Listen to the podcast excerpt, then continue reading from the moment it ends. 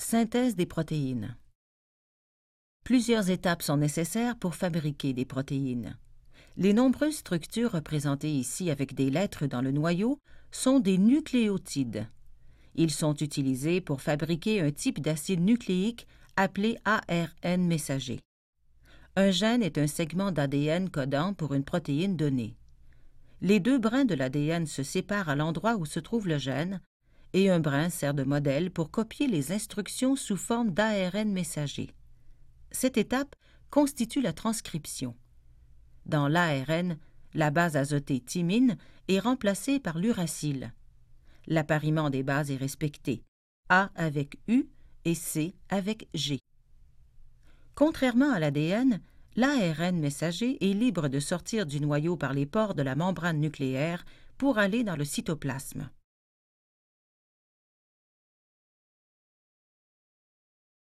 Les ribosomes, fixés à la surface du réticulum endoplasmique, assurent la synthèse des protéines.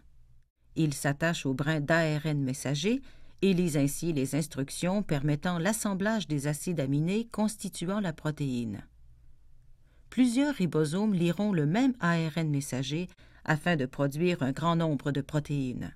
Celles-ci se retrouveront à l'intérieur du réticulum endoplasmique par l'intermédiaire de ces pores.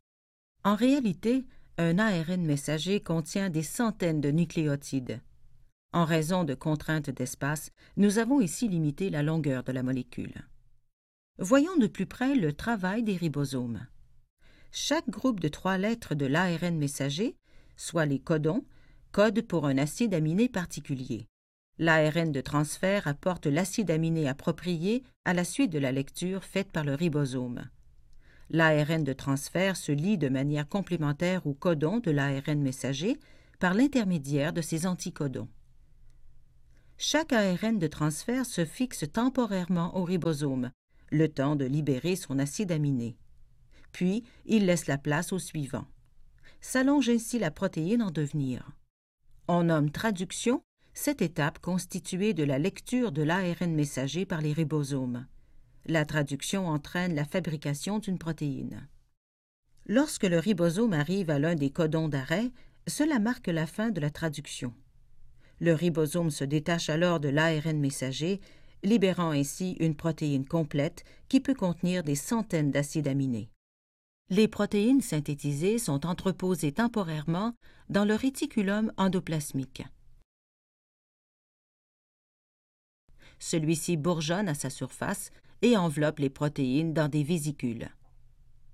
La vésicule de transport achemine les protéines synthétisées vers un autre organite, l'appareil de Golgi. La vésicule fusionne avec la membrane de l'appareil de Golgi et son contenu se retrouve à l'intérieur de l'organite. L'appareil de Golgi trie concentre et emballe les protéines dans des vésicules qui bourgeonnent à partir de sa surface. Tout dépendant de son contenu, la vésicule peut 1.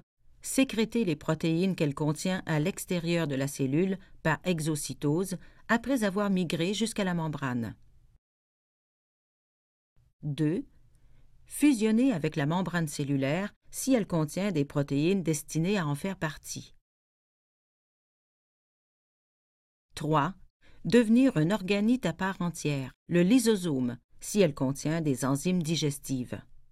Le lysosome se chargera, par exemple, de dégrader les vieux organites grâce à ses enzymes digestives. Ensuite, la cellule recyclera les molécules utiles et excrétera les déchets.